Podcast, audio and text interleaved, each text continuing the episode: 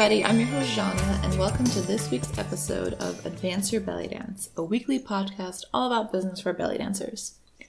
This week, we're talking about belly dance teacher training programs, also called teacher training certifications, what they are, what you should consider before signing up for one, and why it may or may not be right for you.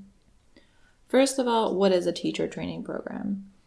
In belly dance, this is usually a program over a certain period of time determined by said teacher to teach you their particular style or brand, oftentimes giving you a right to pass on their brand in your classroom. The prices can range anywhere from a couple hundred dollars to thousands, either through one weekend or over the course of several months.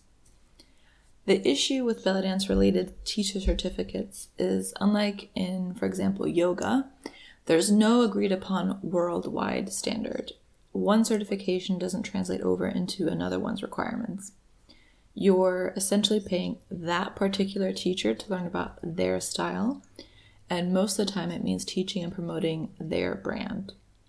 Some might be more open than others, meaning they encourage you to train elsewhere and use that in your own classes, and some might be more restrictive.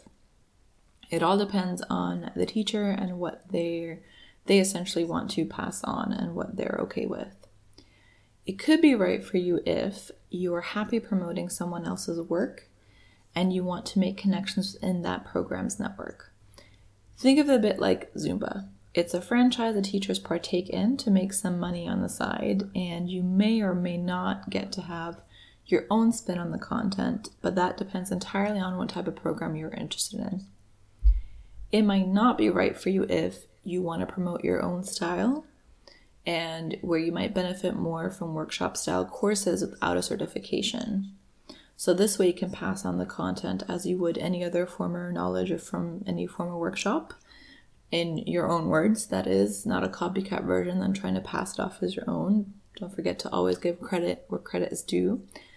But this way you're not bound to teaching only this teacher style just because you have the certification. It's more or less just as if you're passing on knowledge from a workshop you've took bef- you've taken before.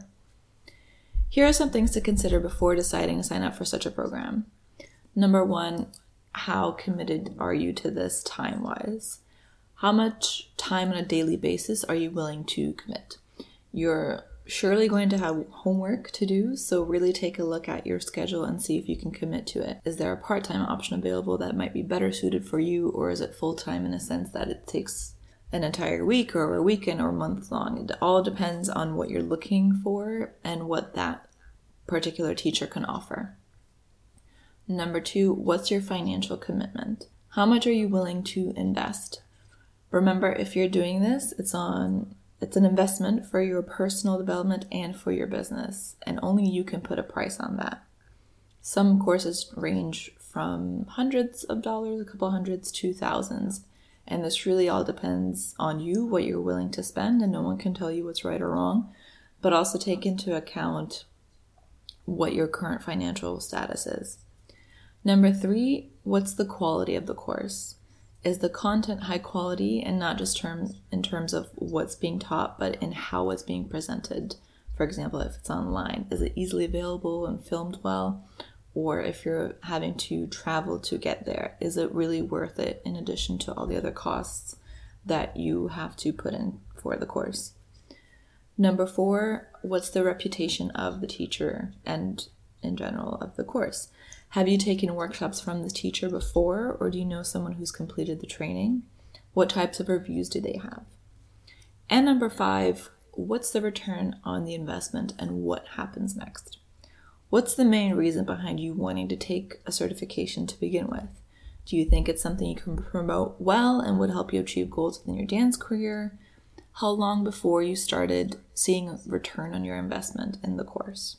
Thanks again for listening to this week's episode. If you want to share your experience of what it was like participating in a teacher's training program, please feel free to share it in the Advanced Rebellion Dance Facebook group. Next week, we're talking about why there is a thing as being too much of a perfectionist and what to do about it.